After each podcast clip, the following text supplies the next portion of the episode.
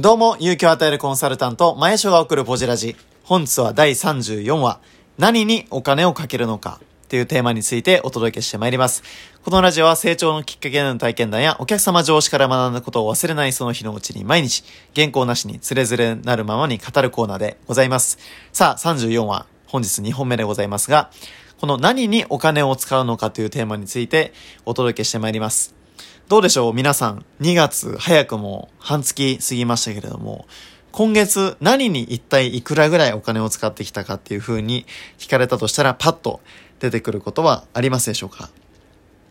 私もこう、ですね、こう普段お金を使う感覚っていうのは最近特にね、こうインターネットで買い物をする機会が増えてたり、あとはこうキャッシュレス時代、まあね5%還元、 PayPay がどうとかね、こう PayPay 今あの吉野家とかでしたらこう40%還元っていうのもサービスあったりして、すごい、ああ、なかなかキャンペーンを毎回毎回打ってるんだなっていろいろ勉強になる部分もあるんですけれども、さあちこう、普段やっぱり昔みたいに現金の時代だったりと比べると、自分が何にお金を使ってるのかっていう感覚ってすごい薄れてきてるなというふうにも思います。なんで意識してないとやっぱりね、気づいたら全然溜まってないなということもありますし、逆に言うと、まあ、うま、いわばこう、うまくいってる人、そうでない人、まあその、今のね、こう、業界で活躍してる人とそうでない人、強いてはこう活躍し続ける人に共通するものってこう研究していくとやっぱり二つの使い方なんですよね。それ何かっていうと、まあこのお金の使い方と、もう一個は時間の使い方。まあ同じ24時間、この時間の使い方も違いますし、何にお金を使うかっていうこの根底にあるこの判断基準。ここがこう大きく違うことが、え成功にやば直結してるんだなというふうに、え普段思う毎日です。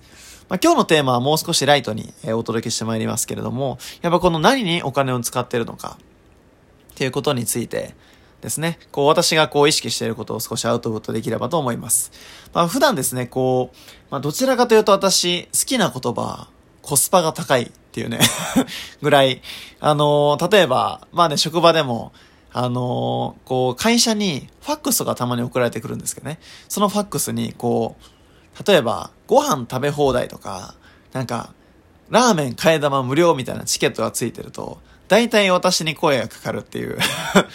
前田さん、すごいおすすめのチラシ見つけましたよ、みたいな、こう後輩からですね、ありがたく声をかけていただくんですけども、こうどんな印象なんだっていうね、あの、お笑いもありながらなんですが、普段はなんで私こう、まあコスパが高い、つまり、まあどちらかというとその、なんでしょう、なんか、すごい高いものとかっていうのを普段意識するというよりは、その価値に見合った、いわばこう、パフォーマンスが高いものっていうのをすごい、えー、愛する傾向にありますから、まあ、普段見てるとこ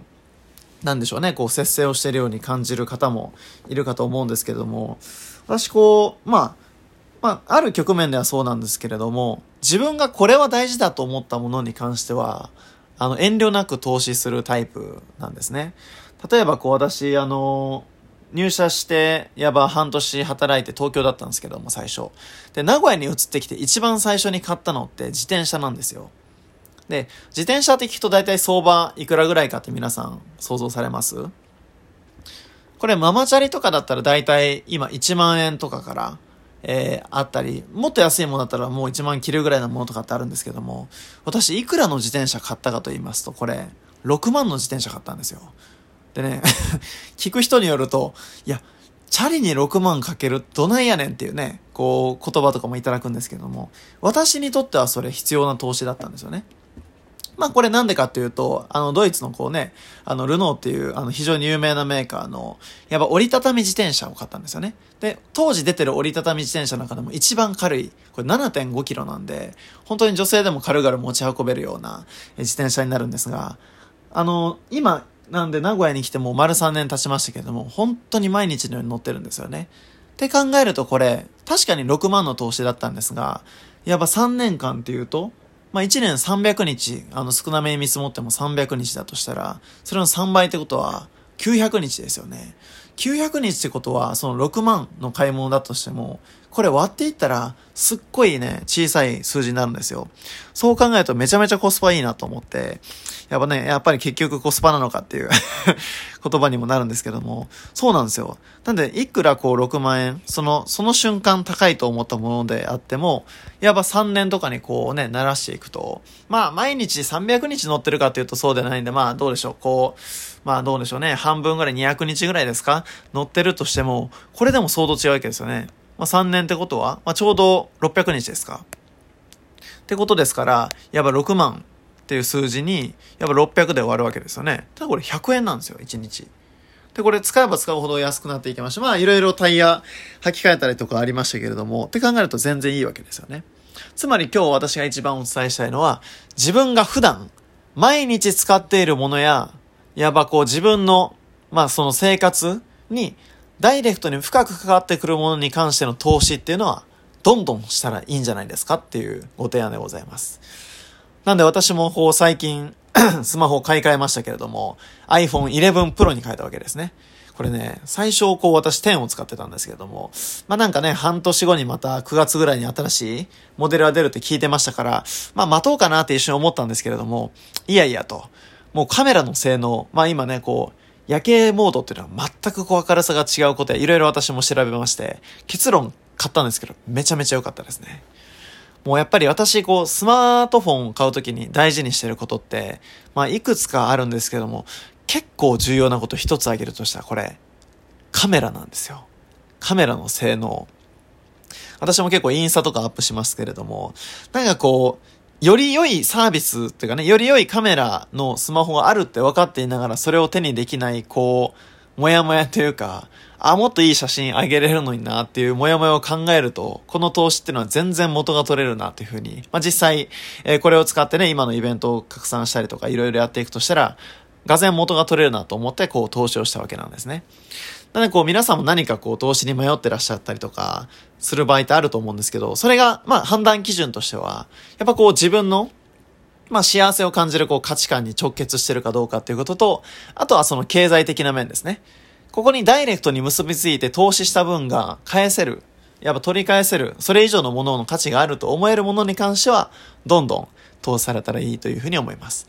逆にそういう、そこまで重要じゃないものにお金を使うっていうのはあまりこうね、それよりも優先順位高いことに使う方が、えー、価値があるかというふうに思いますので、まあ皆さんがこう、購入だったり、意思決定、迷った時のこう判断基準としては、やっぱその投資に関して、まあ日常まずそれはどれぐらい使うものなのか、ということと、あとはその投資に対してどれぐらいのこうリターンが、そのものから生まれるのか。まあ、わかりやすく言うとこの iPhone とか、私 Mac も買いましたけど、このパソコンっていうこのデジタルね、こうバイアスを使って、こう、やば報酬を得ていくっていうのは、一つのこうアイデアだと思うんですけど、これ以外の精神的な報酬っていうのもいいと思うんですよね。例えばその、なんでしょう、こう、すっごく、あのー、まあ、なんでしょうね、こう、趣味、ハマってるものとかがあって、その、まあ、例えばワンオーク、私ライブも行きましたけれども、この、